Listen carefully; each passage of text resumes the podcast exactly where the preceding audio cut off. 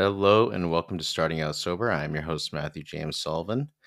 And I'm sorry I'm a little late with the podcast this week, but um, just got busy yesterday. And uh, it's my busiest time of year at work. As we talked about last week, I am in the alcohol industry, and December is the craziest time of year for the alcohol industry. And I kind of want to talk about the holidays a little bit. Because as we talked about in the pod, uh, I wasn't fully comfortable um, over Thanksgiving, but uh, you know, it wasn't that bad because my wife's family aren't big drinkers, um, and Christmas is going to be a little different.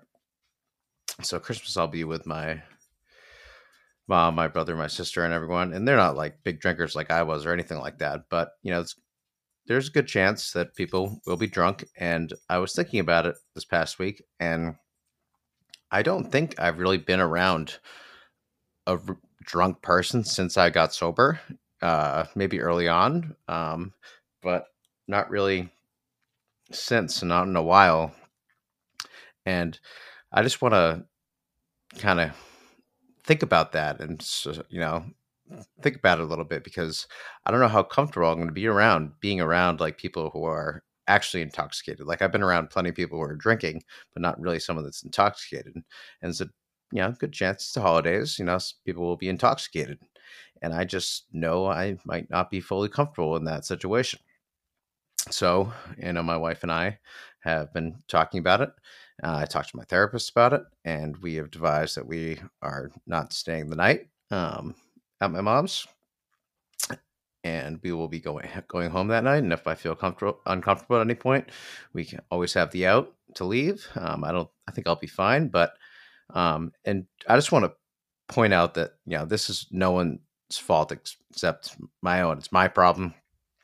And, you know, people who are good with their alcohol and just want to have a good time and catch a buzz on Christmas, there's absolutely nothing wrong with that. If you are, you know, someone that can hold their alcohol and, you know, not make it a problem for themselves. But I am not one of those people. Um, I always overdo it on Christmas. Um, I have historically always overdone it on Christmas. I've have been quite drunk at many Christmases in my lifetime, probably most of them.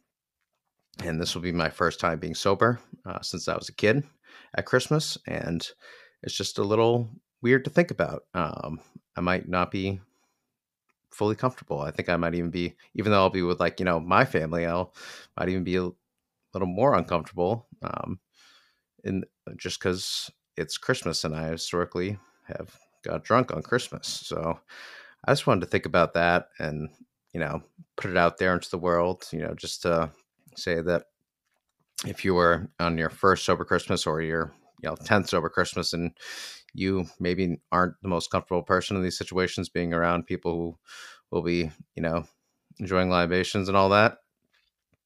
Um, it's okay. And, you know, just know, know your limits and know, you know, be responsible to yourself and know what you need to do to you know make sure you have a good christmas but also a safe christmas. And if that is leaving a little early or anything that is plenty okay. And that's all i got today. So if you like the podcast always you know give me some stars or whatever wherever you do podcasts.